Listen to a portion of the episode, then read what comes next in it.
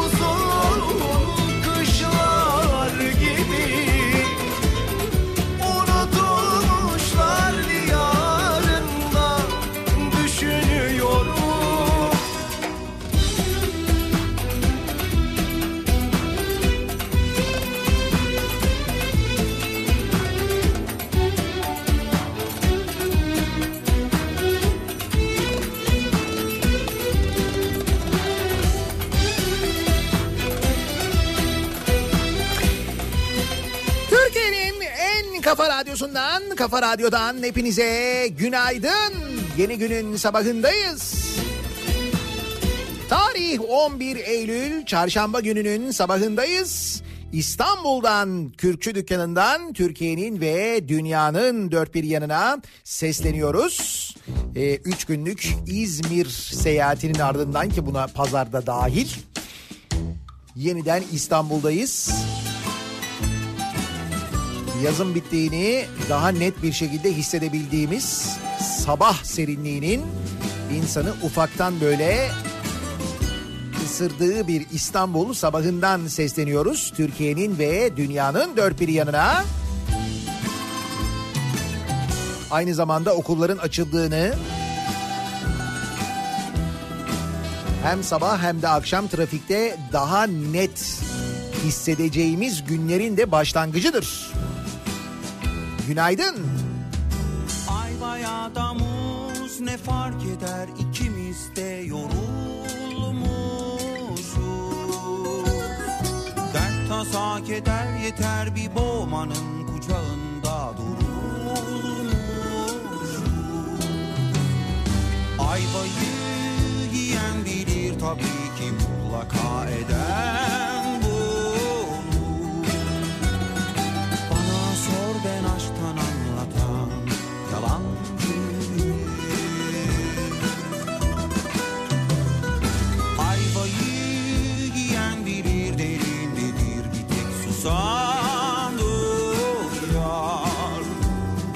Bana sor ben aşktan anlatan yalancı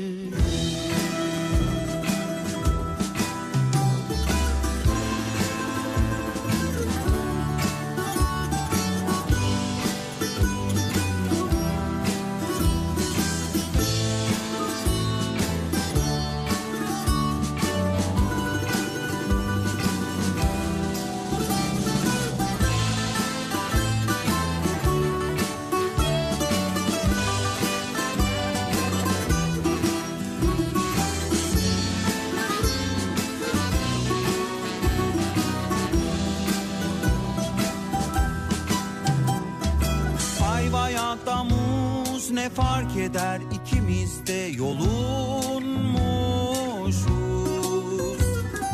Afiyetle mideye indirilmeden güzelce soyulmuş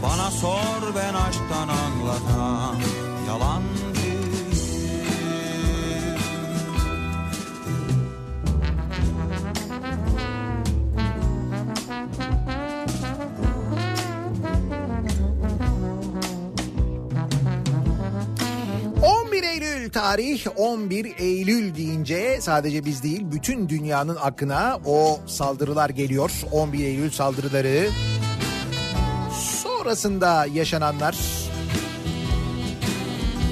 dünya hiç eskisi gibi olmayacak demişti. O saldırıdan hemen sonra dönemin Amerika Başkanı George Bush iki tane e, film daha doğrusu bir film ve bir dizi e, aslında önermek isterim. E, bu 11 Eylül saldırılarının saldırılarıyla ilgili daha fazla fikir sahibi olabilin. O saldırıların nasıl gerçekleştiğini, nasıl böyle geldiğini, üstelik nasıl göz göre göre geldiğini, neden bu saldırıların engellenemediğini düşünüyorsun. Amerika gibi bir ülke. Bu gece aşkı İşte bu kadar istihbarat ağı var, osu var, busu var ama nasıl oluyor da kalbim bu saldırılar gerçekleşebiliyor? düşün sorusunun da aynı zamanda yanıtını anlayabilmek adına hatta bak şimdi bir anda beni terk ediyor saçın yok üç tane e, öneri oldu. Birincisi bir dizi. E, bu diziyi internette bulup izlemeniz mümkün. Türkiye'deki platformlarda ya da e, kanallarda yayınlanmış bir dizi değil. Looming Tower diye bir dizi.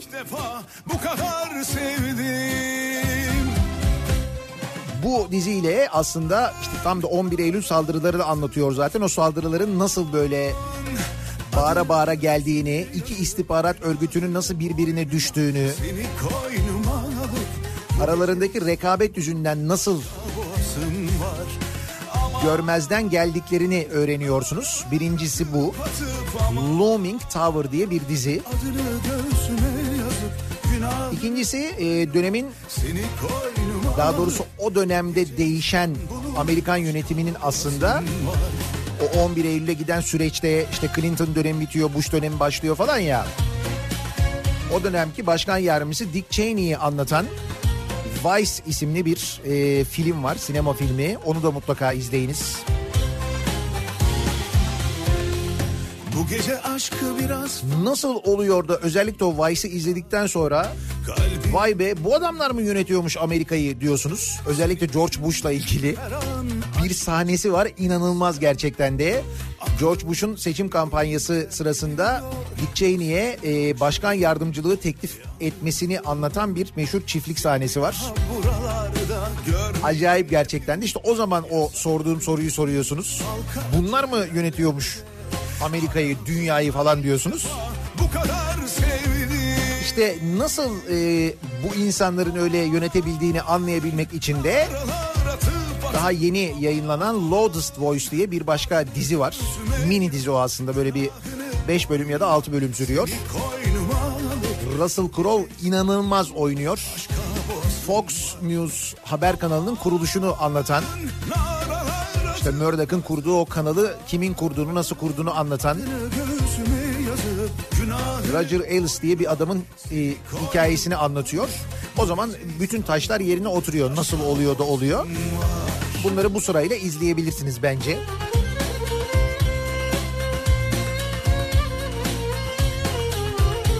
Nasıl olsa iş yerinde dizi izliyorsunuz değil mi? İzliyorsunuz, izliyorsunuz. Yok canım ne dizisi falan diyen var da ben izleyenler olduğunu da biliyorum. Hatta harıl harıl şu anda not alanlar olduğunu da biliyorum. Dur dur bir dakika yavaş söyle. Neydi o? Günahını boynuma seni koynuma alıp bu gece İstanbul'u aşka boğazıp Neyse 11 Eylül deyince aklıma geldi. Bunları izlerseniz daha iyi anlayabilirsiniz. atıp aman adını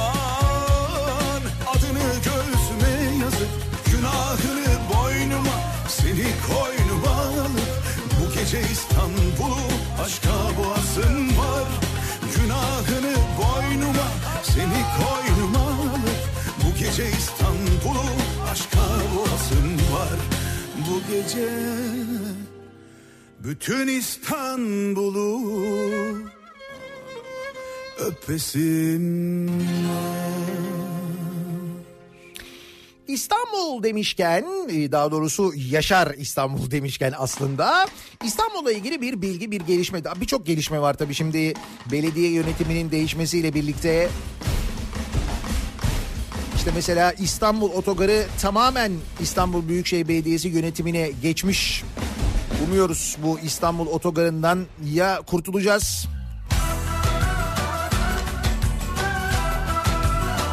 ya da bu halinden kurtulacağız. İkisinden biri. Baya böyle Mordor'un kuyusu gibi bir yer orası yani. Çok acayip. Ama bir başka gelişme şu. Ee, İstanbul Belediyesi'ne de bağlı şehir hatları. Şimdi şehir hayret İstanbul'daki vapurlarla ilgili kavgasında bir sorusu var. İstanbul Belediyesi ki Twitter hesabından sorulmuş bu soru. Şimdi İstanbul Belediyesi'nden İstanbul Belediyesi'nin resmi Twitter hesabından böyle bir soru sorulunca insan ister istemez şaşırıyor. Şöyle bir soru var. Ee, diyorlar ki eskiyen vapurları Haliç'teki tersanemizde tamir edip bakımlarını yapıyoruz. Hazır koltuklar ve zemin de yenilenirken Şehir Hatları Müdürümüz Sinem Dedetaş koltukların rengi ne olsun diye soruyor. İstanbul Belediyesi şehir hatları vapurlarının koltuklarının rengi ne olsun diye bize soruyor. Dalga mı geçiyorsunuz yoksa ciddi ciddi bize soruyor musunuz yani bizim fikrimizi enteresan şeyler oluyor. Bizim fikrimizi soruyorlar düşünebiliyor musun? Seni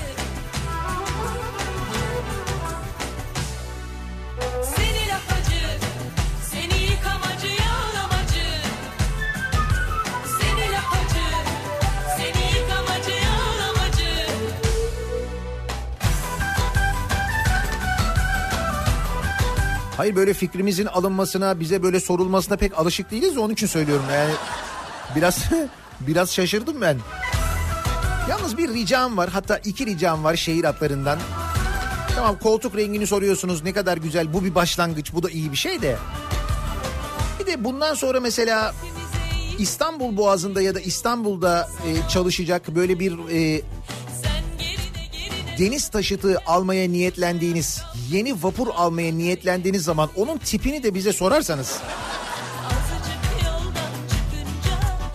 Çünkü e, tipini bize sormadan aldıkları denizin üzerinde yüzen ütüler var da. Kaç tane? Dört tane mi var o ütülerden? Ben bu kadar çirkin, hakikaten İstanbul Boğazı'na bu kadar yakışmayan. Ya bu nedir ya? He? Nedir bu Allah aşkına ya? Yani inişin binişin bile bir tuhaf. E, yolcu olarak binerken inerken insan kendini tuhaf hissediyor. Bakıyorsun görüntüsü bu kadar çirkin bir şey hayatta olmaz. Ütüye benziyor bir yandan.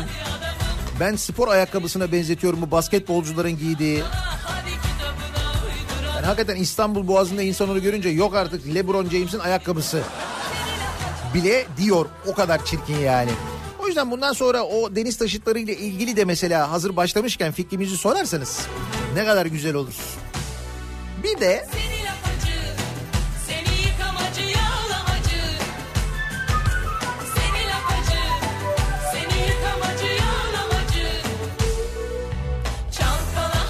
nasıl olsa istiyoruz. Hazır kaptırmışken devam edeyim. Bir de bu şehir hatları vapurlarının isimleri konusu var ya. İşte Beyoğlu 8, bilmem ne 4, Kasımpaşa bilmem kaç falan gibi isimler koyacağımıza. Mesela şairlerin isimlerini koysak değil mi? Bir Cemal Süreyya vapuru olsa mesela. Ne bileyim ben bir Orhan Veli vapuru olsa mesela. Öyle isimler koysak bu vapurlara ne kadar şahane olur, ne kadar güzel olur değil mi? Bunun için gerekiyorsa anket de yapılabilir. Bunu sorabilirsiniz de aynı zamanda. Bunu da sorabilirsiniz yani. Allah Allah belediyeden neler istiyoruz ya? Üstelik belediyeden bunlara yanıt geliyor biliyor musun? Çok enteresanmış ya. O kadar unutmuşuz ki bunların gerçekten olabileceğine inanamıyoruz yani. Ama oluyor işte.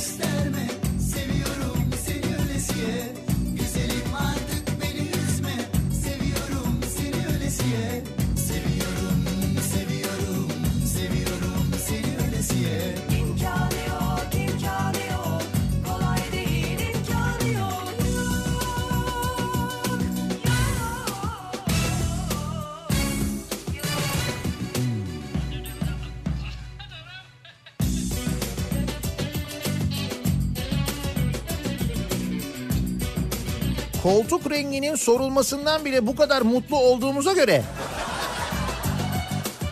Ya şehir hatları vapurunun koltuğunun renginin ne olsun diye belediye bize soruyor. Şu anda hepimiz şok geçiriyoruz. Duygulananlar var aramızda, ağlayanlar var mutluluktan mesela. Bir dönemde şey vardı hatırlar mısınız? Bundan sonra bir durağın de- yeri değişse bile falan diye.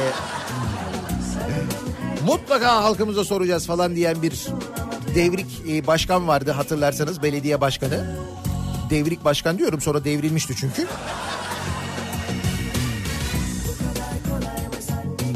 Sonra sormadılar tabii. Bırak durağın yerinin değişmesini hiçbir şey sormayacağımız bir sisteme geçtik ondan sonra. Ama bizi uçurdu. Yani öyle böyle değil hakikaten. Uçtuk yani. Ne kadar uçtuğumuzu birazdan rakamlarla anlatacağım.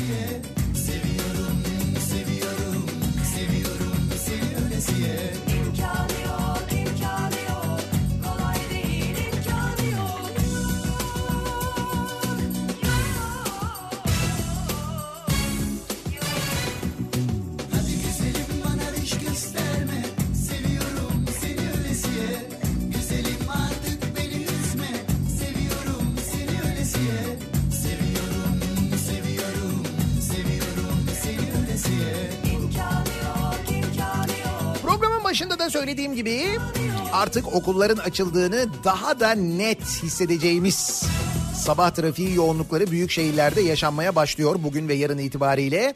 Dönelim şu anda sabah trafiği nasıl hemen bir bakalım son duruma. Kafa Radyo Yol Durumu. Köprülerdeki yoğunlukla başlayalım. İkinci köprüde trafik Ataşehir'e dayanmış vaziyette. Anadolu'dan Avrupa'ya geçişte ikinci köprü trafiği Ataşehir'de köprü girişine kadar etkili bir trafik var. Birinci köprüde ise Uzunçayır'dan hemen sonra başlayan yoğunluğun yine Altunizade'ye geçene kadar etkili olduğunu görüyoruz. Beylerbeyi çıkışı da yavaş yavaş yoğunlaşmaya başlamış. Avrasya Tüneli girişinde çok ciddi bir sıkıntı yok. O bölge açık rahat. E, Çamlıca gişeler öncesinde ise Kartal yönünde yoğunluk Ataşehir'le Dudullu arasında artmış gibi görünüyor.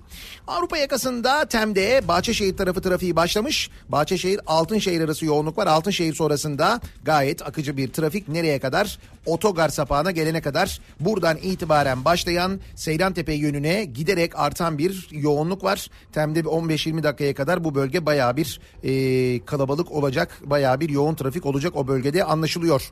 E5'i kullanacak olanlar içinse Avcılar girişi Küçükçekmece arası trafiği olmuş. Bu noktaya geçtikten sonra açılan trafik Şirin Evler öncesinde yeniden duruyor. Yeni Bosna Şirin Evler arasında yoğunluk var. Devamında E5 trafiğinde Merter sonrası yoğunluğu yavaş yavaş artıyor. Şimdilik akıcı ama Merter Ok Meydan arası trafiğinin arttığını görüyoruz. Sahil yolunda ise herhangi bir sıkıntı yok. İstanbul'dan ya da diğer büyük kentlerden elimize ulaşan e, bir kaza bilgisi, bir kaza haberi de yok sevgili dinleyiciler. Bir ara verelim. Reklamların ardından yeniden buradayız.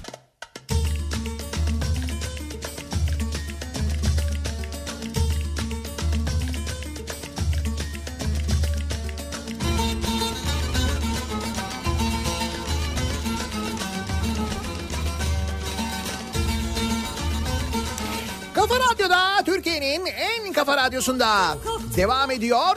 Daiki'nin sunduğu Nihat'la muhabbet. Ben Nihat Sırdar'la çarşamba gününün sabahındayız.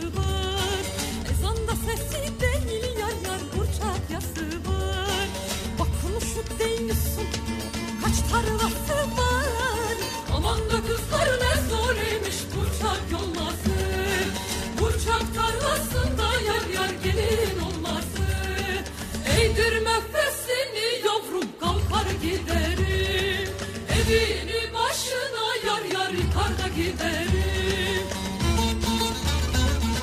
İstanbullular olarak İstanbul Belediyesi'nin yenilenen vapurların koltuklarının rengini bize sormasının şokunu yaşadığımız bu sabahta salladım. Gerçek mi falan diye herkes bana soruyor. Gerçek canım. Niye ben yalan söyleyeyim? İstanbul Belediyesi'nin resmi Twitter hesabından sormuşlar işte yani. Koltukları yeniliyoruz. Bakınız bu da şehir hatları vapuru genel müdürümüz. Hanımefendi böyle durmuş müdüre hanım. Ee, diyor ki işte bakın diyor bu koltuk renklerinden hangisini yapalım diye soruyor. Burası gayet normal ve basit bir şey ama bize çok uzun zamandan beri kimse bir şey sormadığı için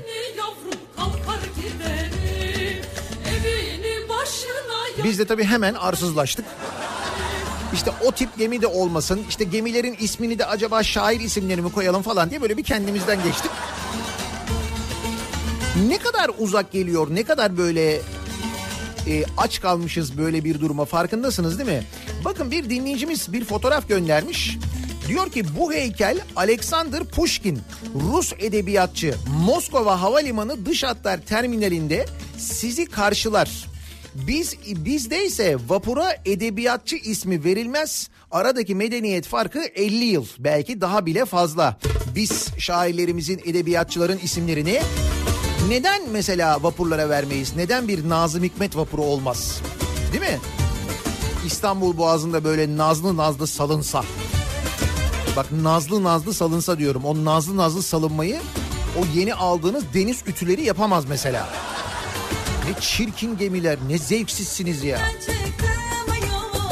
O konuya girince dayanamıyorum çok sinirleniyorum ben.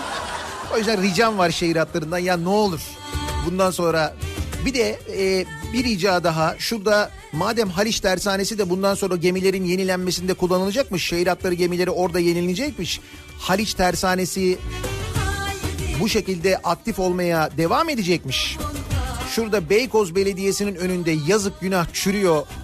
Paşa Bahçe vapuru var. Güzelim vapur. Ki o vapurun tarihini ben yazdım. iki ay önce Kafa Dergisi'nde özel bir vapurdur da aynı zamanda. Onu da bir alsanız elden geçirseniz o da mesela İstanbul Boğazı'nda çalışmaya devam etse ne kadar güzel olur değil mi? Çok bir şey istedim acaba ya.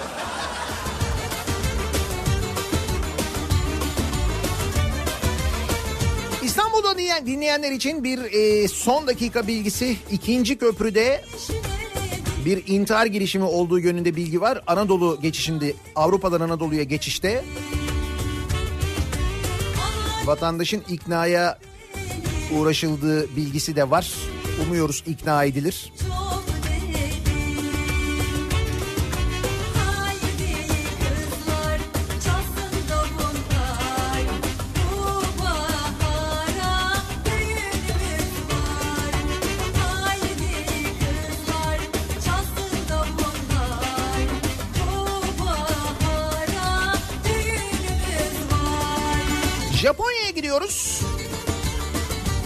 Hani biz de böyle zaman zaman e, dolandırıcılık haberleri, hırsızlık haberleri falan konuşuyoruz ya. İşte o onu telefonla doldurdu, öteki onu işte cinlerle kandırdı falan. Dünkünü hatırlıyorsunuz değil mi? Adam iki dönem milletvekilliği yapmış, CHP milletvekilliği yapmış, belediye başkanlığı yapmış. Ve adamı senin evinin altında Allah'ın aslanları sana altın göndermiş, hediye göndermiş. İşte Allah aslanlarıyla altın göndermiş, evinin altı altın dolu. Ama bu altınları koruyan cinler var. İşte bu cinleri e, buradan kovabilmemiz için bir tütsü lazım. Bu tütsü Suriye'de 800 bin dolar bunun fiyatı. İşte sen bunun dö- 400'ünü ver 400'ünü de biz verelim falan diye adamı toplamda 1 milyon 400 bin dolar dolandırmışlardı. Hatırladınız değil mi? Dün anlattım bu olay e, ki biz bu olayı bayağı önce konuşmuştuk.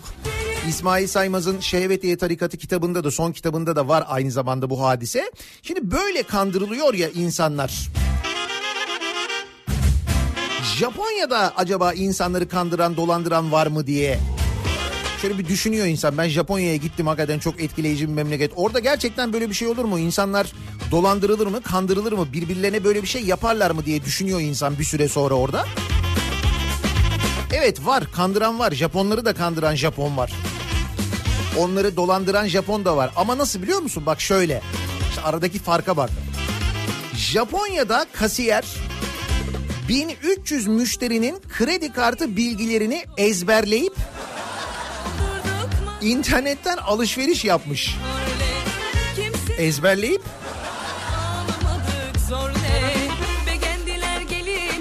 Japonya'nın Tokyo kentinde bir mağazada yarı zamanlı çalışan 34 yaşındaki Susumu Yusuke Taniguchi fotoğrafik hafızasını kullanarak müşterilerin kredi kartı bilgilerini çalmakla suçlanıyor. Tokyo polisi genç adamın 16 haneli kredi kartı numaralarını, isimleri, geçerlilik tarihlerini ve güvenlik kodlarını eksiksiz bir şekilde hatırladığını açıkladı. Bu bilgileri kullanarak internetten 270 bin yen yaklaşık 15 bin lira tutarında alışveriş yaptı. Taniguchi'ye bak.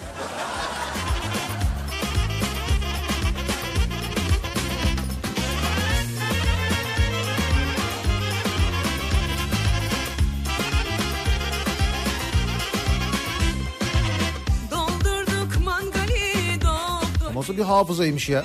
İşte demek ki bu Japonlarda böyle hafıza var. Ondan böyleler işte. Hafıza mühim bir şey. Hatırlamak mühim bir şey. Önemli. Çünkü ne kadar hatırlarsan o kadar yanlış yapmazsın değil mi?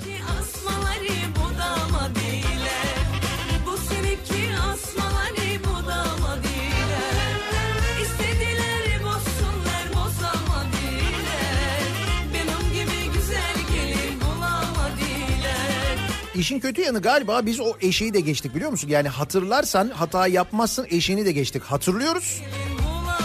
Bir şeyin yanlış yapıldığını biliyoruz. Aynı şeyin bir daha yapılmasına göz yumuyoruz. Bu da artık hafıza ile ilgili değil. Bu artık bezmişlik. Yani aman. Yap işlet devret. Yahu yapıyoruz garanti veriyoruz. Bak olmuyor tutmuyor zarara giriyoruz. Bir daha yapmayalım bunu diye sen düşünüyorsun. Sonra bakıyorsun bir daha yapıyorlar. Bir- şey diyebiliyor musun? Hayır. Hiç. Bir köprü yapıyorsun orada patlıyorsun. Yetmiyor havaalanı yapıyorsun orada patlıyorsun. Yetmiyor bir köprü daha yapıyorsun. Yetmiyor bir tünel yapıyorsun. Yetmiyor bir daha havaalanı yapıyorsun. Bunların hepsine garanti veriyorsun ama. Geçiş garantisi veriyorsun, araç garantisi veriyorsun, yolcu garantisi veriyorsun. Yetmiyor hastane yapıyorsun ona da garanti veriyorsun hasta garantisi. Ya bu millet hastalanır ya rahat ol ya.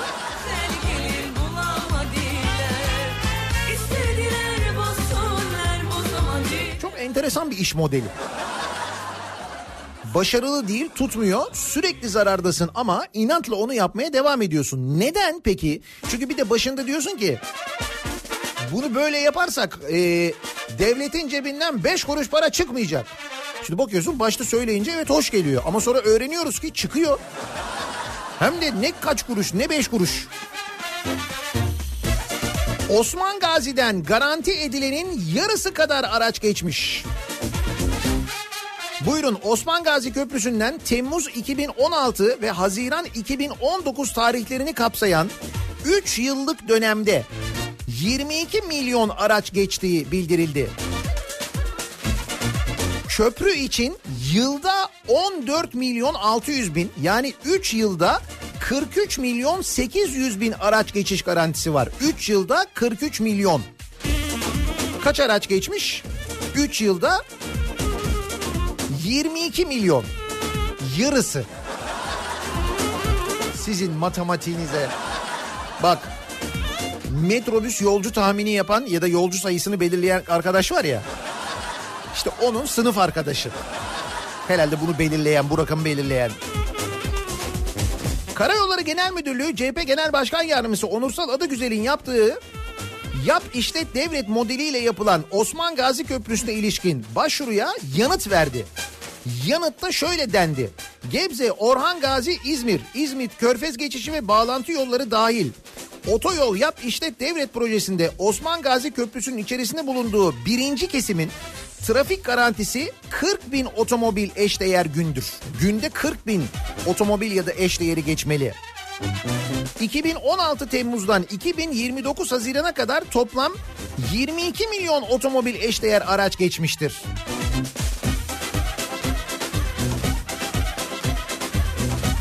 CHP'li adı güzel demiş ki gelen yanıtta geçiş sayıları aylara, yıllara, araç tipine göre verilmediği için şirketlere ödenen miktara ilişkin net bir hesaplama yapamıyoruz. Ancak köprünün açıldığı tarihte bir otomobil için istenen 88.75'ten kaba bir hesap yapsak bile ki bu fiyat dolara endeksli olarak sürekli artıyor. Yani hem doların artışına bağlı olarak artıyor çünkü sözleşme dolar üzerinden yapılmış hem de Amerika'daki enflasyon oranlarına göre de artıyor. Yani dolar olarak da artıyor aynı zamanda bu köprü geçiş ücretleri bu arada. Köprüden geçsin geçmesin her vatandaşımız Osman Gazi Köprüsü için cebinden en az 23.26 lira ödemiş olmuş. Camda kırık ah el Hani ben geçmeden ne kadar ödüyorum diye merak ediyordunuz ya. Böyle hepimize böldüğün zaman böyle bir para çıkıyor yani. Son olarak geçen Mart ayında tuttuk. 3. köprü ve Osman Gazi Köprüsü'nde 2018 yılı geçiş garantileri tutturulamadığı için özel şirketlere en az 1.76 milyar lira ödeneceği açıklanmıştı. Bak 1.76 milyar TL. Şimdi hop dönüyoruz ta cümlenin en başına. Halkımızın cebinden 5 kuruş para çıkmadan. Ya da devletin kasasından 5 kuruş çıkmadan. E ne oldu çıktı. aleminden 1.76 milyar ki bu daha başlangıç. Bu sadece bu yol için, bu köprüler için. Gitgide anneme benziyorum afitap Cümle aleminden, gönül işlerinden Mevzu açma hüzünden, hüzünlüyüz afitap Cemali sözüyle, hissi celaliyle gitgide anneme benziyorum afitap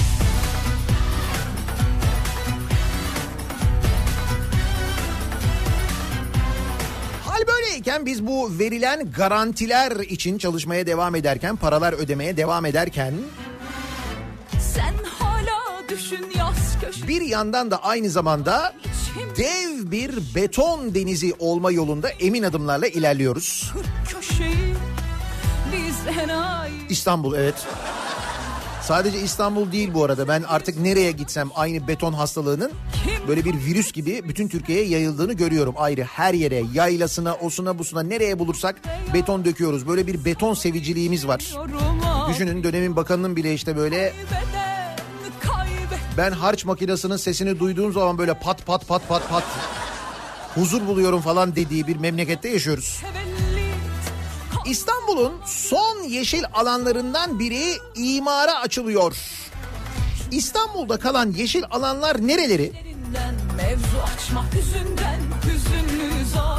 Şimdi İstanbullulara sorduğunuz zaman e, ya da İstanbul'da sık gidip gelenlere sorduğunuz zaman benzer yanıtları vereceklerdir. İstanbul'da kalan yeşil alanlar bir mezarlıklar, iki askeri alanlar. Bu alanlar haricindeki yeşil alanlar çoktan büyük bölümü zaten talan edildi. Şimdi mezarlıklara bir şey yapılamıyor. Aslında oralar da fena fikir değil de. Yok. Ona bir şey yapmıyorlar. Ama askeri alanlar değil mi? Ya. E, onun için de artık nasıl olsa ortam müsait. Esenler Belediyesi ile Milli Savunma Bakanlığı'nın imzaladığı protokol uyarınca Türk Silahlı Kuvvetleri belediyenin yapacağı yeni modern kışlalar karşılığında araziyi boşaltıyor. Esenler sınırları içindeki askeri araziden bahsediyoruz. Esenler'deki son yeşil bölge. Uydudan baktığın zaman da görüyorsun. Onun haricinde zaten Esenler'de yeşil alan yok. Esenler böyle bir beton denizidir zaten. Bir tek o bölge yeşil. İşte o bölge içinde Çevre ve Şehircilik Bakanlığı'nın hazırladığı imar planına göre 720 hektarlık alana 21 külliye kurulacakmış. 21 külliye. bir Bir de böyle betona isim veriyoruz. Böyle ismini duyduğun zaman güzel bir şey zannediyorsun. Ama beton işte yani. Arazinin yüzde 42'sine konutlar, yeni konutlar ve ticaret alanları inşa edilecek ki burası çok önemli. Hatta çok önemli. misal Arazinin yüzde 42'sine yeni konutlar ve ticaret alanları. Çevre ve Şehircilik Bakanlığı açıkladığı yeni imar planında askeri alanların askeri alan dışına çıkarılması halinde öncelikle eksik olan sosyal ve teknik altyapı alanları olarak kullanılması yönündeki İstanbul Çevre Düzeni Plan Kararı hatırlatıldı. Yeni planın bu prensip çerçevesinde hazırlandığı belirtildi. Ancak plana göre İstanbul Esenler'de yer alan 720 hektarlık araziye yeni konutlar dikilecek. öyle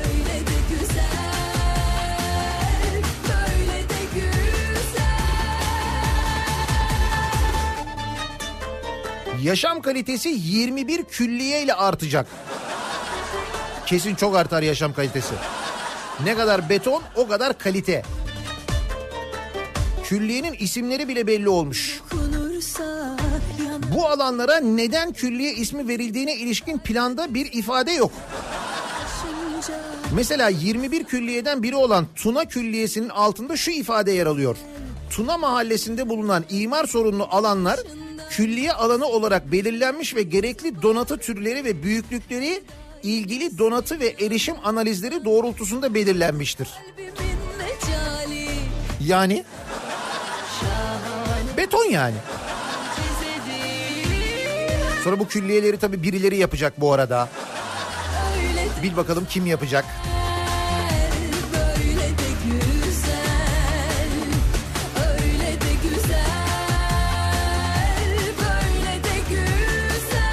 İmar değişikliği planını ajans tarafsıza değerlendiren Mimarlar Mühendisler Odaları Birliği Şehir Plancıları Odası İstanbul Şube Başkanı Akif Burak Atlar İstanbul'un yeni yapılaşacak alanlara değil kamusal kullanıma elverişli açık ve yeşil alanlara ihtiyacı var demiş. Ne kadar romantik konuşmuş. İstanbul'un betona ihti- şey betona diyorum yapıya ihtiyacı var, külliyeye ihtiyacı var. Böyle de güzel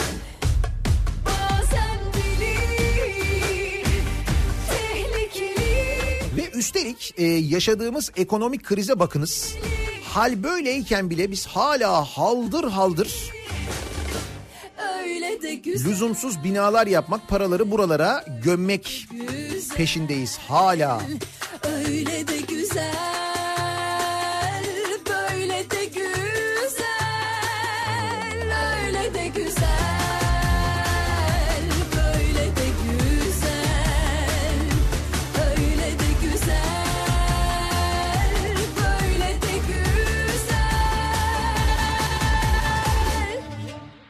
Yani gerçekten şu rakamlara bakıyorsunuz. İşsizlikteki artış.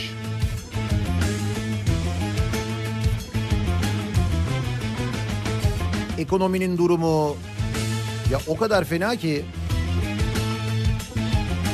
işsiz sayısı tırmanıyor.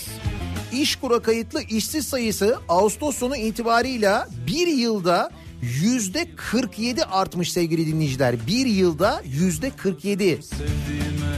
Ekonomideki daralma artık makyajla kapatılamaz boyutlara ulaştı. TÜİK'in perdelemeye çalıştığı veriler İşkur tarafından açıklandı. O zaman demek ki bu İşkur'a da bir bakmak lazım. İşkur'a kayıtlı işsiz sayısı Ağustos sonu itibarıyla son bir yılda yüzde 47 artarak 4 milyon 44 bini aştı. İşsizliğin yeniden yüzde 13'e yükseleceği hesaplandı. Özellikle son bir yılda ekonomik durgunlukla birlikte iş bulma süreleri de uzadı. İşkur verilerine göre kayıtlı işsizlerin yüzde 27'sinden fazlası yani 1.1 milyonu 8 ila 12 aydır iş arıyor. Bir yıldan fazla iş bekleyenlerin sayısı ise 638 bin. Açık iş sayısı da son bir yılda yüzde 11.3 azaldı. Yürekte yürek Biz ne yapıyoruz? Bana yine yüzünle gel Esenler'de kalan son yeşil alana konut, ticari alanlar ve külliyeler yapıyoruz. Aman yapalım aman. Çünkü niye biliyor musunuz? Çünkü ekonomik e, sıkıntının, ekonomik krizin sebebinin bu yanlış ekonomi politikaları, üretim yerine sürekli parayı betona gömmek olduğunu, bu yapılan lüzumsuz harcamalar, plansız yatırımlar olduğunu farkında değiliz. Peki neden ekonomik kriz? Neden böyle bir ekonomik kriz yaşıyoruz biliyor musunuz? Bilmiyorsunuz değil mi? Ama Cübbeli Ahmet biliyor. Ya ne haber? Her şeyi bildiği gibi bunu da biliyor. Hangi kefen yanar, hangi kefen yanmaz? Kimin cesedi çürür, kiminki çürümez? Hangi suyu dökersen tenazül uzvuna ya da neyi okursan iyi gelir, iyi gelmez bunların hepsini biliyor ya. Adamın önünü almayınca bunu da bilmiş. Aşkım Kadınlar yüzündenmiş ekonomik kriz. Ya evet sizin yüzünüzdenmiş. Kadınlar yüzünden Türkiye'de ekonomik kriz varmış. Kamuoyunda Cübbeli Ahmet olarak tanınan Ahmet Mahmut Ünlü kadınların çalışmasının fitne fesatlık olduğunu ileri sürerek ekonomideki bozukluğun nedenini de kadınların çalışmasına bağlamış. Kadınların çalışması çok büyük bir fitne fitne fesat ve günah. Misli yok. Kadının erkeklerin ortamında çalışması. gel Kadınlar kendi aralarında çalışsın. Okul kursun ama erkek sinek girmeyecek. kadının erkek ortamında çalışması gibi bir fesat varken memleket düzelebilir mi? Soru bu. Böyle soruyor. Can yürekte yürek sende kaldı al da gel Susuyor mu? Susmuyor. Devam ediyor. Her şey buna bağlı diyor. İşsizlik buna bağlı bak. İşsizlik nedenmiş işsizlik? Kadınlarla erkekler bir arada çalıştığı için kadınlar erkeklerin olduğu ortamlarda çalıştığı için işsizlik varmış. İşsizlik buna bağlı. Erkeklerin maaşının düşüklüğü buna bağlı. Ekonominin bozukluğu buna bağlı. Anladın mı şimdi niye ekonomik kriz varmış? Ya sen de işte bakıyorsun işte kamu harcamaları bilmem neler işte yap işlet devret oradan oraya 1.7 milyar ödemişiz ötekine bilmem ne ödemişiz. Bunların hepsi fasa fiso. Neymiş? Kadınların erkeklerle birlikte çalışmasıymış. Ekonominin bozukluğu da buna bağlıymış. Kim biliyor bunu? Cübbeli Ahmet biliyor. Sen e, dalga geçiyorsun bunu ciddiye almıyorsun ama bunu ciddiye alan var.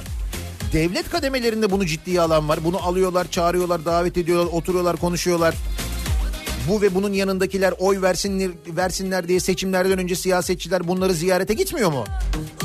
Ya sonra o adam gidiyor ülkeyi yönetiyor işte. Bunun yanında oturan, bunu gidip ziyaret eden, bundan oy isteyen adam gidiyor ondan sonra yönetiyor. Yani sen ciddiye alma, mittiye alma falan diyorsun ama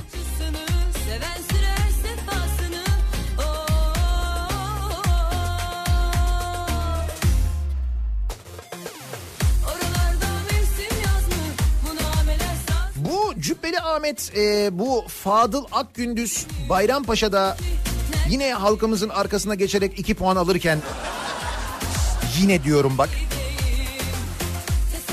O temel atma töreninde oradaydı değil mi? Onun yanındaydı yani. Fadıl'ın da yanındaydı yani. Bu e, ekonomik kriz kadınlar yüzündendir diyen bu Cübbeli Ahmet bunun bir fotoğrafı çıkmamış mıydı? Hastaneye kaldırılmıştı bir kadın doktor müdahale ediyordu kendisine. Acılar içindeyken. Değil mi? Doğru hatırlıyorum o fotoğrafı da.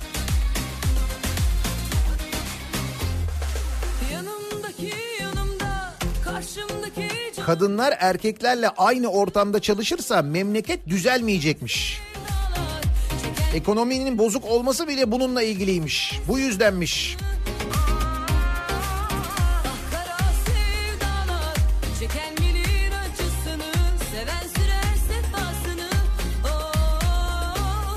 Bu böyle diyor ya. Memleketin düzelmesi için diyor kadınların diyor erkeklerle bir arada çalışmaması lazım diyor. Sizce memleketin düzelmesi için neler olması gerekir peki? Öyle ya şimdi Cübbeli Ahmet'in bu fikirleri ne kadar saçma olsa da madem böyle kıymet görüyor, görüyor, görüyor.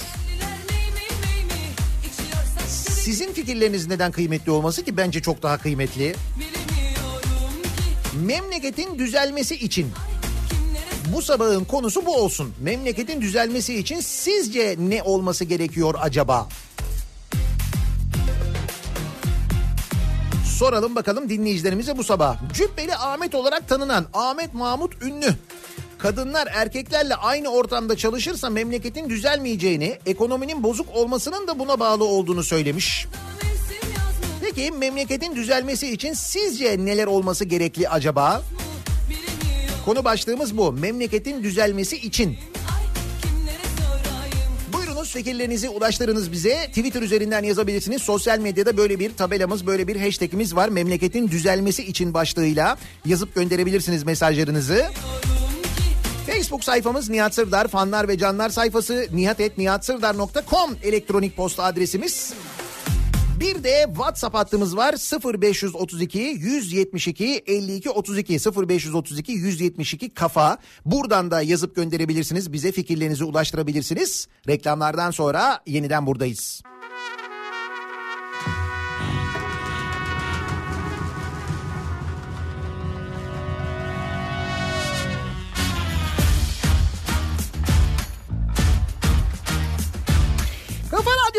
Türkiye'nin en kafa radyosunda devam ediyor. Daiki'nin sonunda Nihat'la muhabbet. Ben Nihat Sırdar'la. 11 Eylül çarşamba gününün sabahındayız. 8'i 1 dakika geçiyor saat.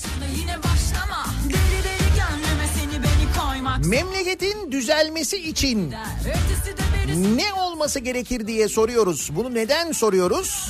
Bu Cübbeli Ahmet var ya Cübbeli Ahmet. sevmiyorlar Kadınların çalışmasının fitne fesatlık olduğunu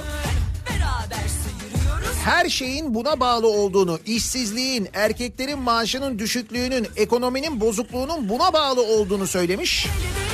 Kadınlar erkeklerle bir arada çalışmamalı demiş. Böyle olursa memleket bu kadar bir fesat varken memleket düzelebilir mi demiş. Şimdi biz de memleketin düzelmesi için ne gerekir diye dinleyicilerimizle konuşuyoruz, soruyoruz. Böyle akıllara ziyan değil, daha mantıklı öneriler geliyor hem de yağıyor. İkinci köprüde bir intihar girişimi var. Anadolu geçişinde karşı yönde izleyenler sebebiyle çok yoğun trafik yaşanıyor. İkna çabaları sürüyor. Yaklaşık 40 dakikadır umuyoruz ikna edilir. Vatandaş atlamaz ama böyle bir durum yaşanıyor ikinci köprüde bilginiz olsun.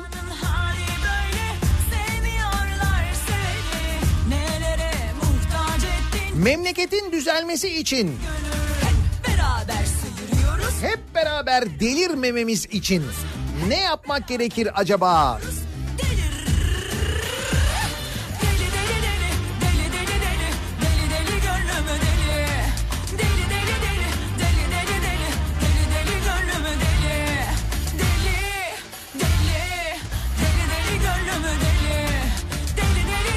Eğitim mesajı geliyor çokça. Eğitim diyor herkes. Eğitim çok önemli. Misal memleketin düzelmesi için Lüksemburg'un eğitimde bizi kıskanması gerekir. Kesin kıskanıyordur. Ben ona eminim.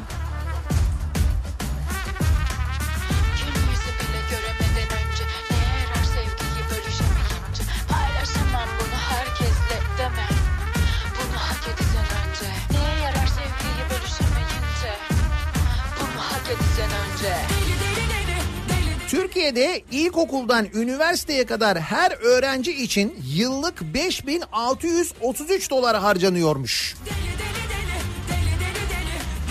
OECD ortalaması ne kadarmış? 10.502 dolar. Hani eğitime ne kadar para harcıyoruz, eğitime ne kadar pay ayırıyoruz bütçeden konusu var ya ya da mesela okullar e, okullara kayıt yapılırken ödenen paraları konuşuyorduk işte geçen hafta. Neden böyle paralar isteniyor? E, çünkü ödenek mi yok acaba para mı harcanmıyor? Hani eğitime ayrılan pay artmıştı sorularına en güzel yanıt aslında. Türkiye eğitime en az harcayan üçüncü ülke sevgili dinleyiciler. Bizden daha az harcayan bir Kolombiya var bir de Meksika var. Kolombiya 3600 dolar. Meksika'da öyle. Türkiye 5633 dolar harcıyormuş. Lüksemburg'un bizi kıskanması derken dinleyicimiz de şunu kastediyor. Lüksemburg eğitime 21.705 dolar harcıyormuş. Bir öğrenci ilkokuldan üniversiteye öğrenci için her öğrenci için ortalama 21.705 dolar harcıyormuş Lüksemburg. İkinci sırada Amerika var 16.987 dolar. Sonra Avusturya 15.800 dolar. Norveç 15.459 dolar. İsveç 13.693 dolar. Almanya 12.583 dolar. Bizi kıskananları sayıyorum özellikle. İzlanda 12.250 dolar. Japonya 12.096 dolar.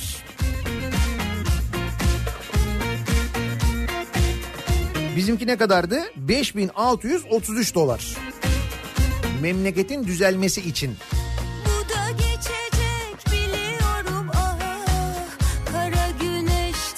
Cahilliğin tamamen yok olması, aklın ve bilimin dışında rehber aramamak gerekir memleketin düzelmesi için.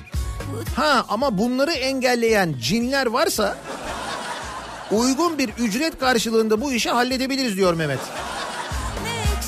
Suriye'de bir tane tütsü var. Yalnız büyük para 800 bin dolar onu bir getirmemiz lazım. Eğer o da olmazsa bu cinlerle kavga eden bir Suriyeli hoca var onu getirtiyoruz.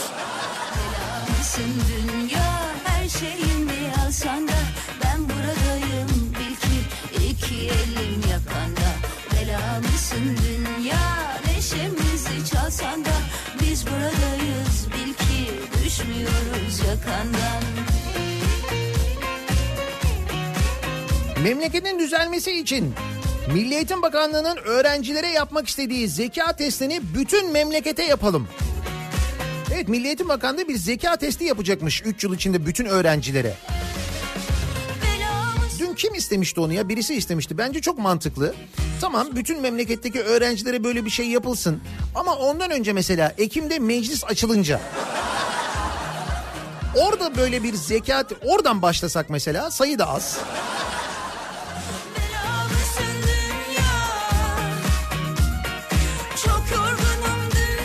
Bak yine aynı şeyi söylüyorsunuz. Diyorsunuz ki bu adam diyorsunuz bu Cübbeli Ahmet için söylüyorsunuz. Soytarılık yaptığını, cahillerin inandığını, desteklediğini, diğerlerinin komik bularak eğlenirken aslında reklamını yaptıklarını bilecek kadar akıllı diyorsunuz. Şimdi siz bu e, sözlere tepki gösterince bu adamın reklamı olduğunu düşünüyorsunuz ama bakın bir daha söylüyorum ben.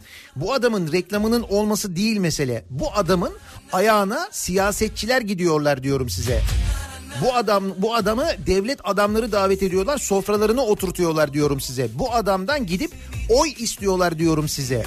Ve bu adamdan gidip oy isteyen siyasetçiler sonra kazandıklarında bu adamın istediklerini yapıyorlar. Şunu şuraya yerleştir, bunu buraya ata. İşte bizim vakfa şuradan şu kadar para indir, buradan bu kadar para gönder. Bunları yapıyorlar. Mesele bunun reklamının olup olmaması değil. Bunun daha çok reklamı olsa ne olacak? Ne olacak yani? Daha çok insan mı buna inanacak zannediyorsunuz? Bunun ne kadar böyle cahil bir tip olduğunu daha fazla insan öğrenecek. Bir de bu hassasiyet var ya aman aman yani. Aynı tepkiyi belediye başkan adayı ya da milletvekili adayı ya da bakan adayı gidip bunun dizinin dibine oturduğu bundan oy istediği zaman veriyor veriyor musun? O zaman da diyor musun bunu ciddiye almamak gerekir diye. Adam sonra belediye başkanı oluyor. Sen ciddiye almıyorsun ama.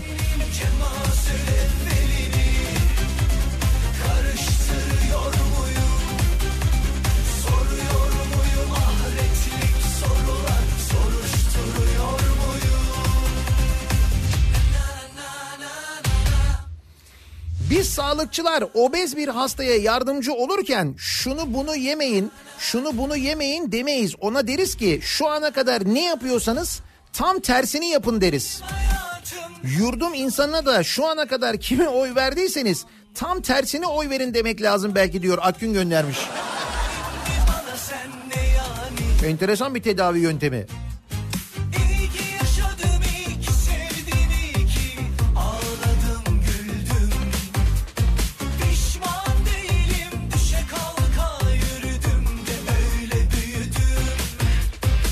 Memleketin düzelmesi için hukuk ve demokrasi şart diyor İlhan. Ben senin, ben senin, ben senin. Memleketin düzelmesi için oku okumamamız, düşünmememiz, araştırmamamız lazım ki daha rahat yesinler, içsinler, memleketi düzeltsinler, dümdüz etsinler. Ha siz tamamen tersinden bakıyorsunuz. Sonra sıfırdan yeniden.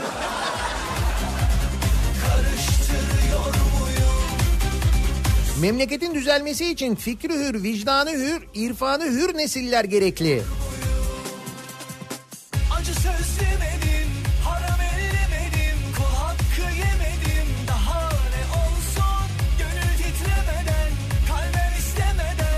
Memleketin düzelmesi için herkesin vicdanını ambalajından çıkarıp kullanması gerekir. Dün başlayan Çorlu tren faciası davasında itiraflar ard arda geldi. Tabii değerlendirecek makam varsa takip ediyor musunuz Çorlu e, davasını, Çorlu tren katliamı davasını? Burada yargılanan sanıklardan bir tanesi demiş ki vagonlara az ödeme yapmak için hat erken açıldı. Yeteri kadar kontrol yapılmadı.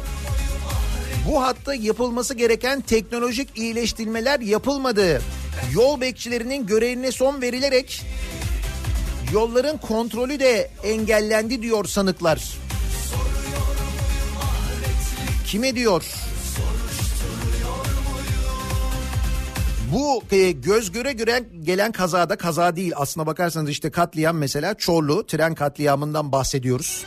Ki bu kaçıncı tren kazası buna benzer.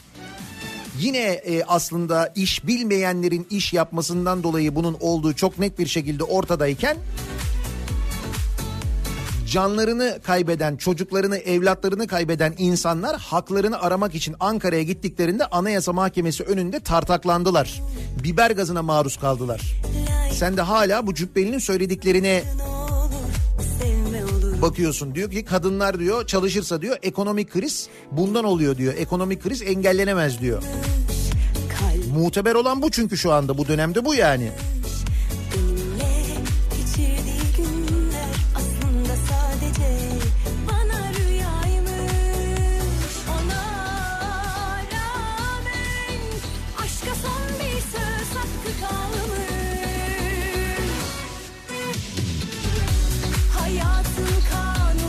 Memleketin düzelmesi için akla ve bilime ihtiyacımız var. Örümcek beyinlere değil.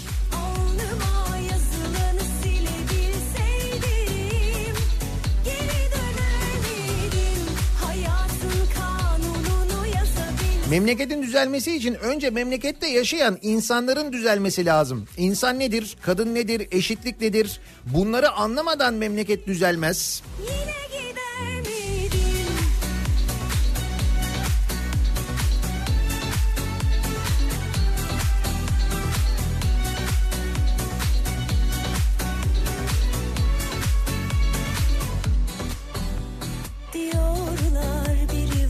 Memleketin düzelmesi için hiç öyle komplike düşünmeye çalışmamıza gerek yok. Bu ve bunun gibi tiplerin dediklerinin ve yaptıklarının tam tersini düşünüp yaparsak her şey düzelecektir. Daha dün değil miydi ekonominin durumunun dış güçler yüzünden olduğu söyleniyordu. Ne ara şimdi kadınlara döndü ok. O bahane yememeye başlayınca bu bahane bu da etkisini yitirince bu kez sokak hayvanlarını suçlarlar ekonomiyle ilgili. Seni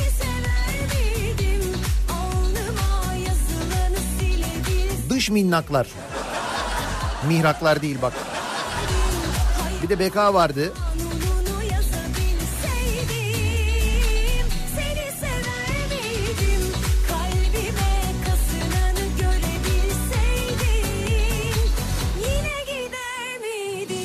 Memleket düzelmedi mi ya? Dün akşam biz Moldova'yı yendik. Bu da yeni uyanmış. Düzelecek düzelecek öğlene kadar anca. Dün yendik ama öyle hemen olmuyor. Onun etkisi öğlen anca olur. Miydin?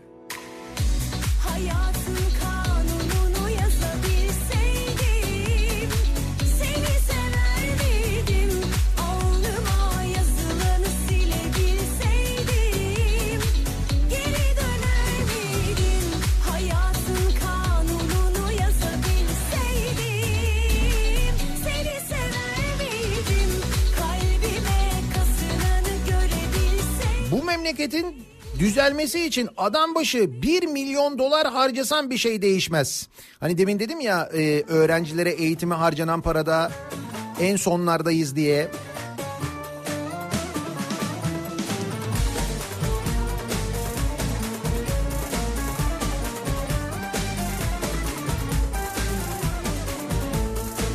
Doydun mu acılara gel o zaman yanıma Ne bekliyorsun daha Allah Saralım yaraları geçelim oraları O gece yarıları eyvah eyvah Git bir gez dolaş Bence memleketi zaten düzelttiler.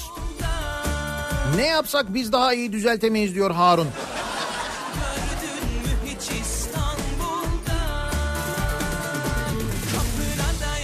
Da yatarım camına taş atarım.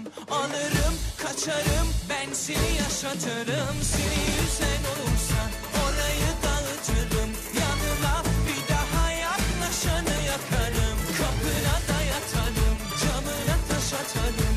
Alırım kaçarım. Ben Memleketin düzelmesi için Atatürk'ün herkese tavsiye ettiği Beyaz Zambaklar ülkesinde kitabını okumak, hayata tatbik etmek lazım.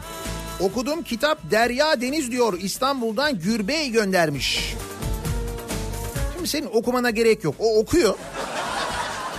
Okuyor ondan sonra oradan fikir buluyor yorumluyor sana anlatıyor. Bunu diyor böyle okursan diyor orayı da şuraya üflersen diyor. Bir de diyor şu suyu dökeceksin diyor. O suyu yalnız bizim vakıftan alacaksın diyor. Tabii. Öyle gidip çeşmeden doldurmayacaksın. Hazır onu almışken şurada kefen de var yanmıyor. Bak onu da veriyoruz. yaraları Geçelim oraları o gece yarıları Bak gördün mü sen bir tane kitap oku dedin adam kaç tane ürün sattı bir anda. Ürün yerleştirme.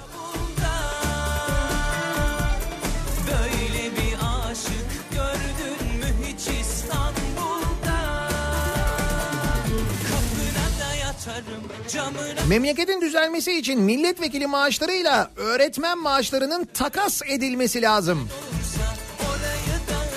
Milletvekilleri vekil olmayı para için değil de memlekete çalışmak için gelsinler oraya.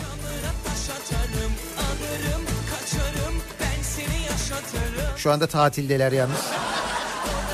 Onların tatili okullar açıldı ama orası daha açılmadı. Orası Ekim'de açılıyor. Ekim'e kadar tatil.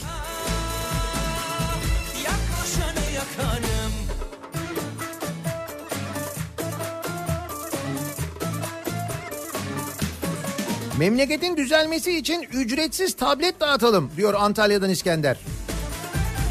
Onu yapmadık mı ya? Yaptık da olmadı o. Kırdı, kırdılar hep o tabletleri. Neydi o projenin ismi? Fatih miydi? Fırsatları artırıp teknolojiyi iyileştirme hareketi. Bir iyileştirdik yalnız. Pi bildiğin gibi değil. Akıllı tahtası, tableti, mableti iyi oldu yani. Çok.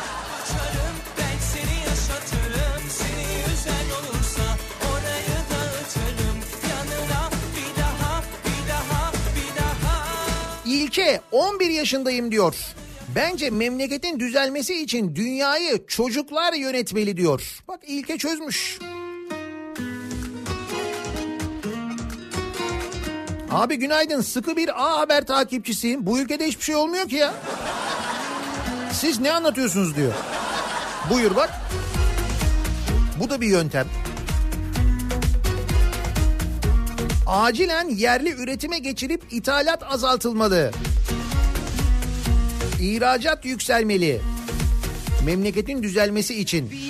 Üretim diyorsunuz yani. Tamam işte beton üretiyoruz. Öyle böyle değil. Bak şimdi Esenler'e de kalan son bölgeye de beton binaları dikiyormuşuz. Daha ne yapalım yani? Beton da neticede üretiliyor. O da bir üretim. Süzülür boynundan Nation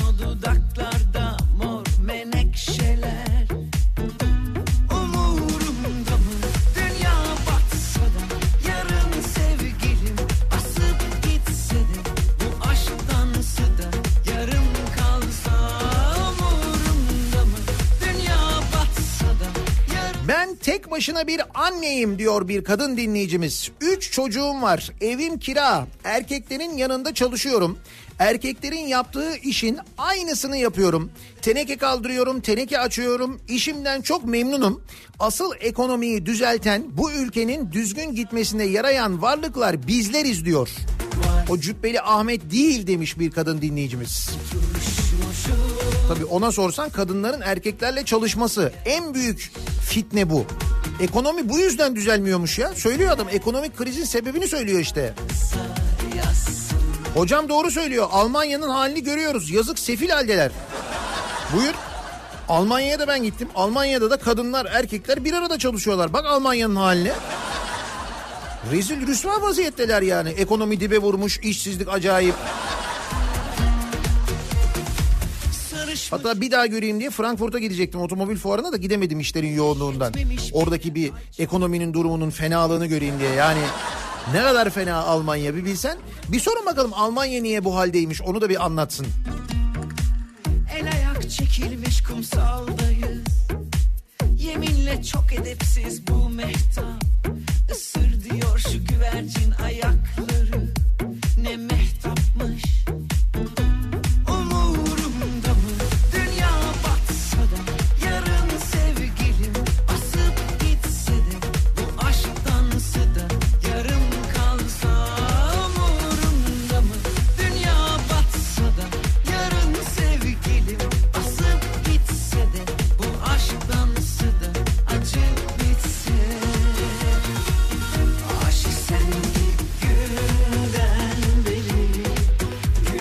Memleketin düzelmesi için bir kapatıp açsak olmadı çalışmazsa ikiye takıp vurdursak. Atadan kalma yöntemleri kullansak diyor mesela bir dinleyicimiz. Memleket, memleketin düzelmesi için paraya, mevkiye, makama kendini satmayan, onurlu, dürüst, seçen ve seçilenler olması gerekir.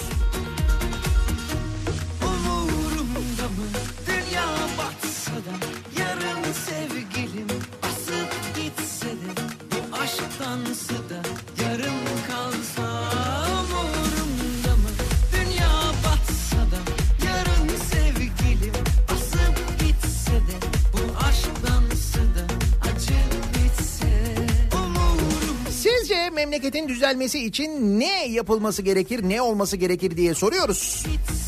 Cübbeli Ahmet'e göre memleketin düzelmesi için kadınlarla erkeklerin bir arada çalışmaması gerekirmiş. En büyük fitne buymuş. Ekonomik krizin sebebi de buymuş. Başka türlü hayatta geçmezmiş ekonomik kriz. Herkesin yaşadığı sorunların sebebi kadınlarla erkeklerin bir arada çalışmasıymış. Memleket ancak bu kaldırılırsa düzelirmiş. Sizce memleketin düzelmesi için ne olması gerekir diye biz de dinleyicilerimize soruyoruz bu sabah. Reklamlardan sonra yeniden buradayız. Kafa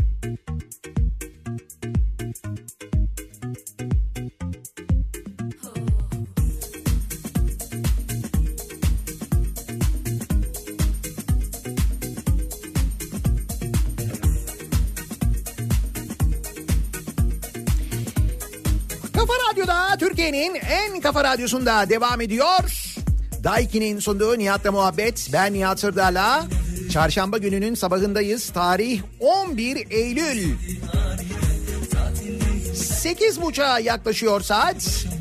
Memleketin düzelmesi için ne yapmak gerekir diye soruyoruz. Bu cübbeli denen neydi ismi Ahmet Mahmut Ünlü müydü? Evet Ahmet Mahmut Ünlü'ye göre kadınlar erkeklerle aynı ortamda çalışırsa memleketin düzelmesi mümkün değil.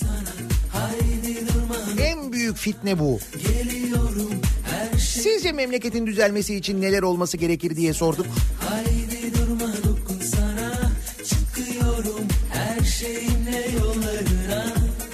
Beynimizde 100 milyar nöron var ve saniyede 200 katrilyon işlem yapabilme kapasitesi bulunmakta. Yani yeryüzündeki en iyi teknoloji içimizde ama biz bu kapasiteyi cübbeliği anlamak için kullanıyoruz. Yani beyin bizi terk etse haklıdır.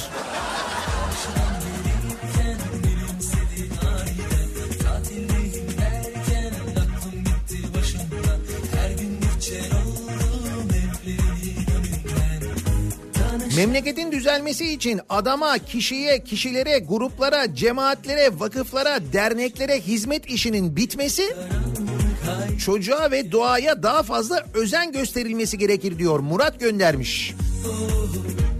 Vallahi bitiyor. Gibi duruyor. Dur bakalım.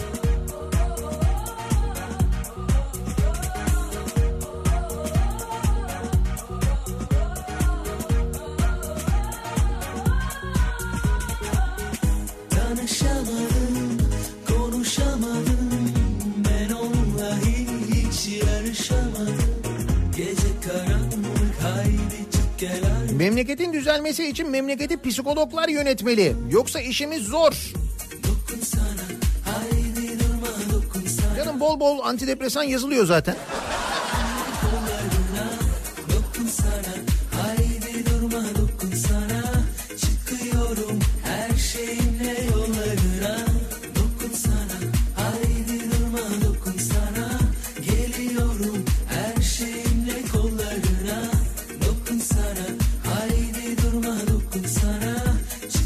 Nasıl bu memlekete faydamız olur, ne üretebiliriz düşüncesi yerine akıl, fikir sürekli hep aynı yerde olunca diyor Yılmaz. Ondan düzelemiyor memleket. Kan akışı problemi. Benim öyle bir tespitim var. Maalesef öyle bir sıkıntı var evet. Beyin parayla satılsaydı hiç sorun yoktu aslında diyor Nilüfer. Evet parayla alırdık aslında ithal ederdik biliyor musun? Çok güzel ithal olurdu. Paramız var nasıl olsa. Onu da ithal ederdik yani. Uzanışta erişemedik doğru dürüst. Amacımızın ucuna da varmışken Başka kızlar senin neyine? Ben seni herkeslerden daha da iyi tanırım. Hem ben sana herkeslerden daha da iyi bakarım. Ben Bence hepimiz bir teneffüse çıksak temiz hava alsak. o zaman memleket düzelebilir diyor Ankara'dan Zafer. Bandıra bandıra ye beni hiç doyamazsın tadıma. Bütün numaralar bende sende var benim farkıma. Kalmaz aklım başka yerde ne işim var başka yerde. Bandıra bandıra ye hiç doyamazsın tadıma.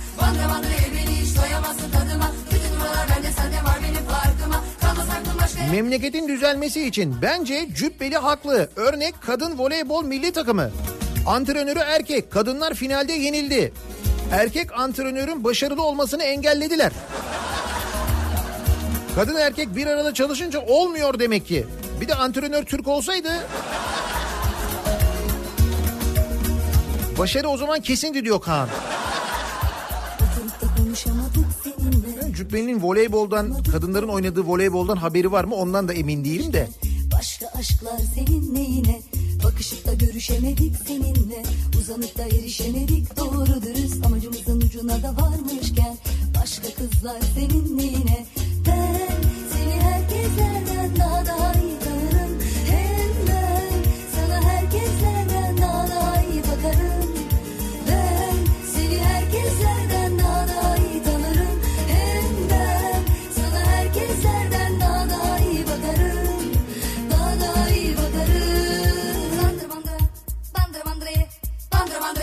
Ben 10 yaşındayım Nihat amca. Bence memleketin düzelmesi için tablet değil kitap dağıtılması gerekir demiş. Ya Bandır bandırayı beni hiç doyamazsın 10 yaşında çocuk.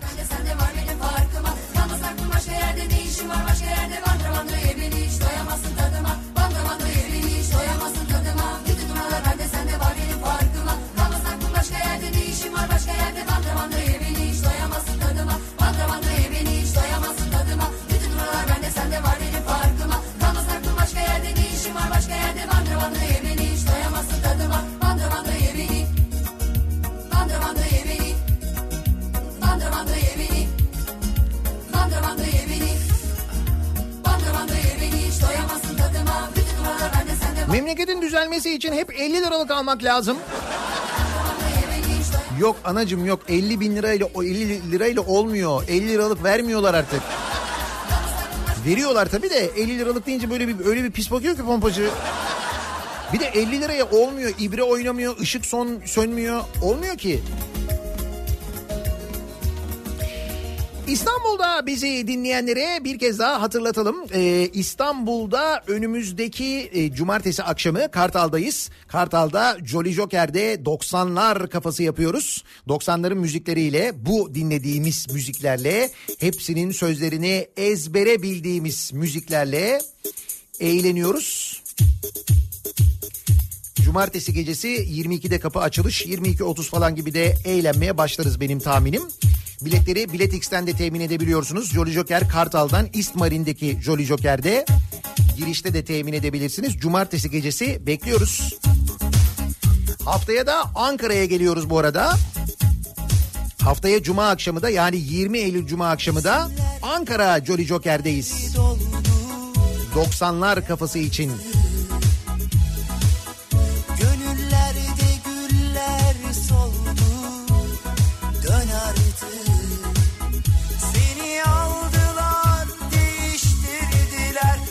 Memleketin düzelmesi için yeterince Clio alsak yeter. Şimdi karar verin bunları alıyor muyuz iade mi ediyoruz ne yapacağız? Bir karar verelim çok Clio var ya. Ama ve lakin cümbür cemaatin diline düştün sen Ama ve lakin cümbür cemaatin pek hoşuna gittin Memleketin düzelmesi için anne sütü şart diyor Erdoğan. İlk 6 ay kesin.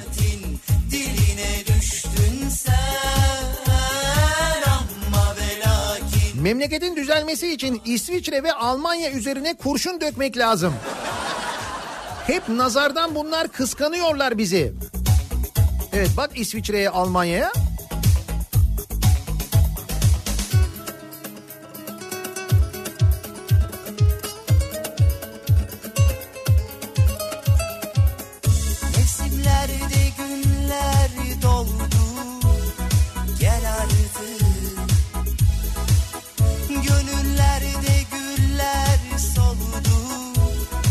Memleketin düzelmesi için kullanılabilecek ne bileyim ben bir terlik, bir kefen, su, okunmuş pirinç bir şey mutlaka vardır ya. İyi araştıralım bence buluruz diyor. Vardır ve kesin satılıyordur. Uygun fiyatta bir yerden alabiliriz onu. Bir tütsü olabilir. Suriye'den tut, tütsü mesela çok kuvvetli.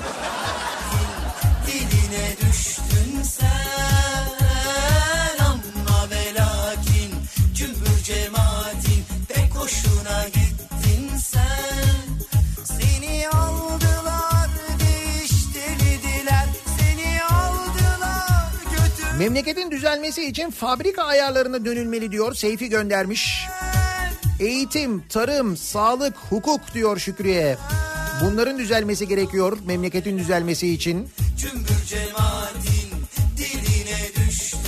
Hadi biz bu cübbeliği ciddiye almadık diyor Esma. Bu hükümetin eski bakanı Mehmet Şimşek de Türkiye'de işsizliğin sebebinin kadınların çalışması olduğunu, evde otursalar sorun kalmadığını söylememiş miydi? Sen Söylemişti değil mi? Ya işte baştan beri onu anlatmaya çalışıyorum onu söylüyorum. Sen ciddiye alma ciddiye alma diyorsun da bak ciddiye kimler alıyor?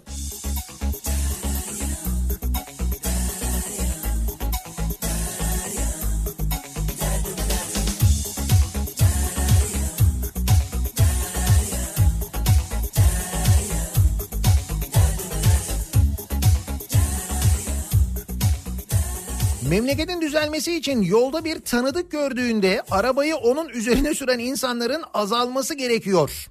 Bir ülkenin neye güldüğü çok önemli demiş. Bir de biz bunu gülüyoruz değil mi böyle arabayı onun üzerine sürdüğünde falan.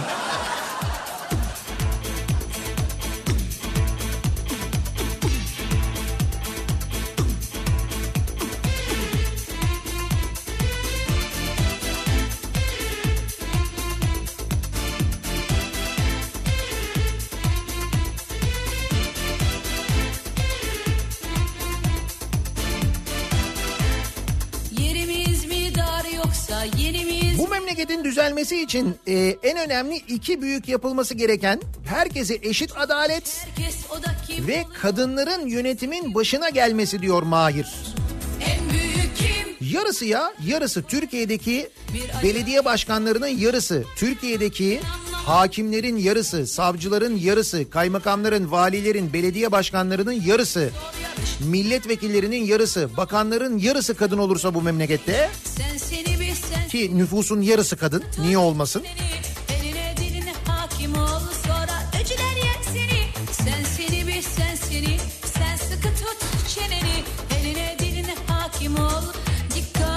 Memleketi düzeltmek için yabancı futbolcu ya da yabancı vatandaş gibi yabancı siyasetçiye geçmek lazım. Öyle ya futbolda yabancı olabiliyorsa neden siyasette yabancı olmasın?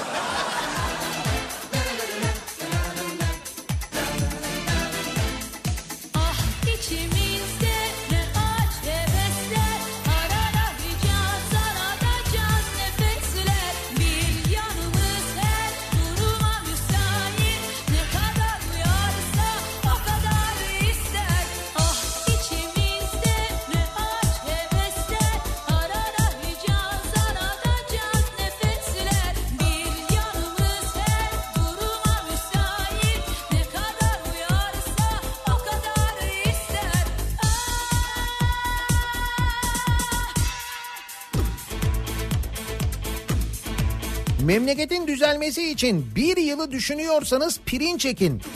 10 yılı düşünüyorsanız ağaç dikin. 100 yılı düşünüyorsanız çocukları eğitin. Eğitiyoruz eğitiyoruz süper bir eğitim sistemimiz var. Şimdi bir 3 yıl boyunca da çocukların ne kadar zeki olduğunu zeka testiyle anlayacağız. Dur bakalım o 3 yıldan sonra ne olacak?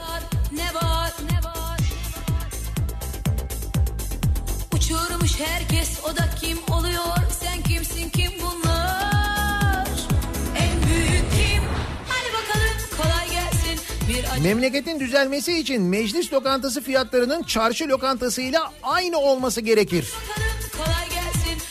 Gör bakalım bir daha yer mi sevgili vekiller diyor Antalya'dan Zeki göndermiş.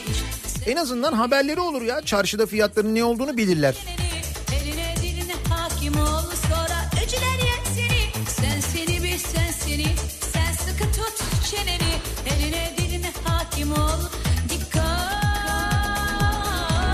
Bence size bozuk memleket büyüsü yapmışlar. Sizi bir sakalatın. Biz o işi hallederiz. Süt süt var diyorsunuz.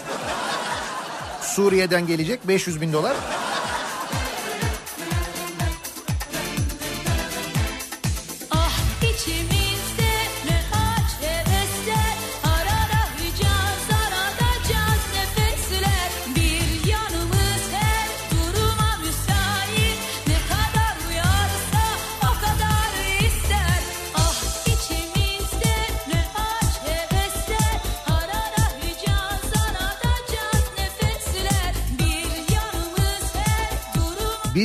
Düzelsek memleket de kendiliğinden düzelecek zaten.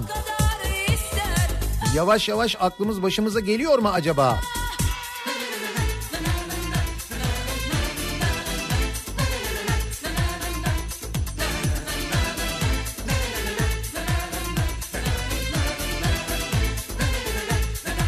Benzer düşüncede olan, aynı gemide olan ve çalışan kadınlar niye tepki koymuyorlar bu duruma? Ki gerçekten çok ciddi ithamlar, hedef gösterme var, itham var aynı zamanda. Ben eminim kadın örgütleri e, bu açıklamalara tepki göstereceklerdir. Hatta kadın milletvekilleri, hatta kadın bakan var mesela ya bu memlekette. Üstelik çalışan kadınlar için bunu söylüyor ya. Çalışma ve Sosyal Güvenlik Bakanı şu anda memlekette kadın biliyor musunuz?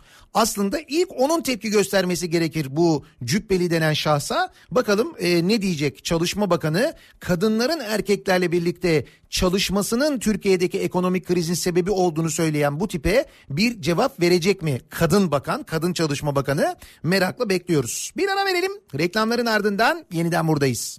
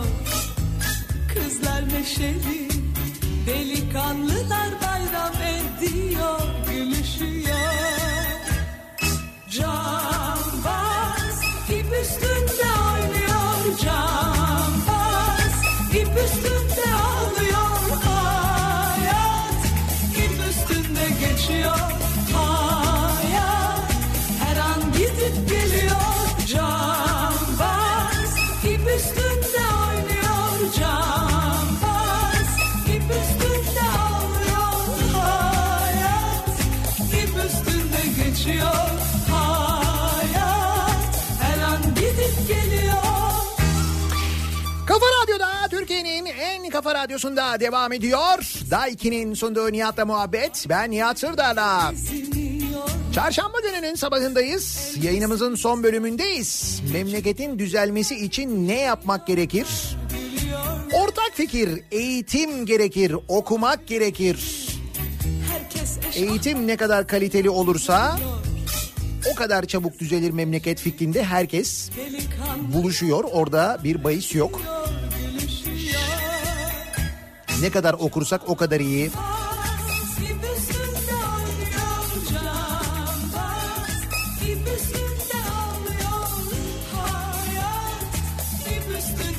5 yıldır Kafa Dergisi okuyanlar, Her an gidip geliyor 5 yaşına Kafa Dergisi'ni getirenlere de bir teşekkür borcumuz var. Kafa Dergisi 5 yaşında. Bu akşam böyle bir 5. yaş kutlaması olacak. Biz de o nedenle yayınımızı İstanbul'da Emirgan'dan gerçekleştireceğiz. Emirgan tarafında olacağız Kafa Radyo canlı yayın aracıyla. Akşam e, üzeri 18-20 saatler arasında o taraflarda olursanız eğer Emirgan tarafında ve canlı yayın aracımızın yanına gelirseniz reklam aralarında en azından görüşme konuşma şansımız olur. Kafa dergisinden hediyelerimiz de olacak sizlere ayrıca hatırlatalım. Birazdan Birazdan Kripto Odası başlayacak. Güçlü Mete Türkiye'nin ve dünyanın gündemini sizlere aktaracak. Akşam yeniden buradayım ben tekrar görüşünceye dek. Hoşçakalın.